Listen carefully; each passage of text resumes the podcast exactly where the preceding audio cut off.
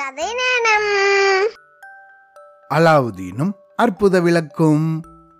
போன கதையில ஊர் சுத்தின்னு இருந்த அலாவுதீன மந்திரவாதி ஒரு மலைகள் கிட்ட கூட்டிட்டு போனான்ல அதுக்கப்புறம் என்ன ஆச்சுன்னு பார்ப்போம் அந்த பள்ளத்துக்குள்ள அலாவுதீன் குதிச்சதுக்கு அப்புறம் இப்ப நான் என்ன பண்ணணும்?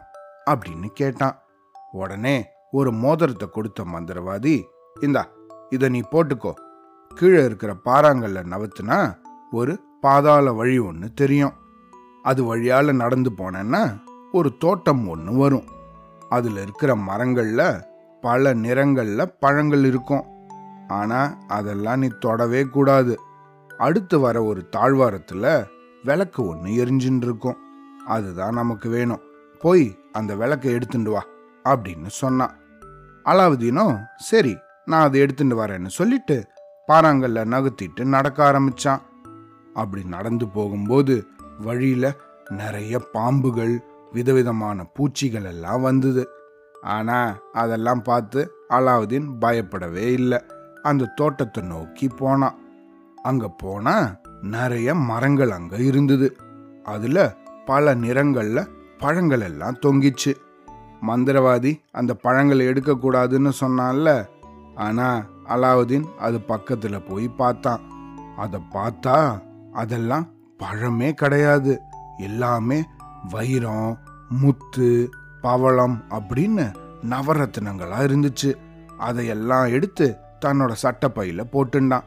அதை தாண்டி போகும்போது தாழ்வாரத்துல ஒரு விளக்கு ஒன்று எரிஞ்சுட்டு இருந்தது அந்த விளக்கை எடுத்து தன்னோட சட்டப்பையில பத்திரமா வச்சுண்டு திருப்பியும் அந்த பாறாங்கல்ல நோக்கி நடந்து வந்தான். அங்க வந்து அந்த விளக்கோட நின்னுட்டு இருந்தான் தனக்கு வேண்டிய விளக்கை எடுத்துண்டு பத்திரமா அந்த பாறாங்கல் கிட்ட வந்த அலாவுதீனை பார்த்து மந்திரவாதி ரொம்ப குஷியாயிட்டான். அலாவுதீன் அந்த விளக்க கொடு அப்படின்னு கேட்டான். முதல்ல நான் வெளியே வர்றதுக்கு வழி சொல்லுங்க அதுக்கப்புறமா நான் விளக்க கொடுக்குறேன் அப்படின்னு சொன்னான் அலாவுதீன்.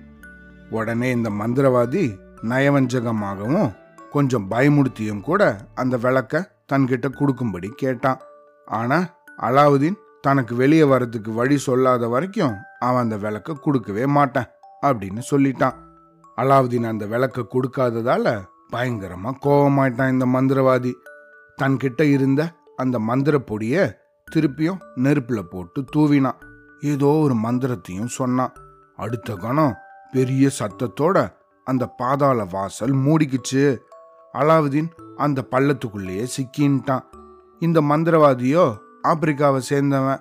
அதிசய விளக்கை பற்றி தெரிஞ்சு சீனாவுக்கு வந்திருந்தான். உதவிக்கு கூட்டுண்டு வந்த அலாவுதீன் விளக்க கொடுக்க மறுத்ததால பாதாள வாசலை மூடிட்டு திருப்பியும் ஆப்பிரிக்காவுக்கே போயிட்டான். ஆனா அந்த அதல பாதாளத்துல சிக்கின்ற அலாவுதீன் வெளியே வரதுக்கு வழி தெரியாம தவிச்சுட்டு இருந்தான். நேரம் போக போக அவனுக்கு பயம் எடுக்க ஆரம்பிச்சிடுச்சு. கொஞ்ச நேரத்துக்கு முன்னாடி தான் அவன் பாம்புக்கும் பூச்சிக்கும் பயப்படல தானே? ஆனா இப்ப தனியா அந்த இருட்டில் இருந்ததால அவனுக்கு கொஞ்சோண்டு பயம் வந்துருச்சு. அப்போ அந்த மந்திரவாதி கொடுத்திருந்த மோதிரம் அவனுக்கு ஞாபகத்துக்கு வந்தது. அந்த மோதிரத்தை லேசா தேய்ச்சான். அந்த விளக்க தேய்க்கல அவன் கையில இருந்த மோதிரத்தை தேய்ச்சான். அடுத்த கணம் ஒரு பெரிய பூதம் அவன் முன்னாடி வந்துருச்சு. அதை பார்த்ததும் அலாவுதீன் நடுங்க ஆரம்பிச்சிட்டான். ஐயோ நீங்க யாரு? எங்கேருந்து வந்தீங்க? அப்படின்னு கேட்டான். ஆனா அந்த பூதம் அவனை பார்த்து பணிஞ்சுது. இந்த மோதிரத்தை போட்டிருக்கவங்களுக்கு நான் அடிமையா இருப்பேன். அவங்க என்ன கட்டளையிடுறாங்களோ அதை நிறைவேற்றுறது தான் என்னோட கடமை. உத்தரவிடுங்கள் அப்படின்னு கேட்டுது. அப்படியா? ரொம்ப நல்லதா போச்சு. சரி முதல்ல என்னை இந்த பாதாளத்திலிருந்து வெளியேற்றி என்னோட வீட்டுக்கு கூட்டின்னு போ. எங்க அம்மா கிட்ட போகணும் அப்படின்னு சொன்னா அலாவுதீன் அவ்வளவுதான். அந்த பூதத்துக்கிட்ட அலாவுதீன் இதை சொன்னதும் அடுத்த கணம் பூமி பொழந்து தபால்னு ஒரு சத்தத்தோட அவனோட வீட்டு வாசல்லே போய் கடந்தான் அலாவுதீன்.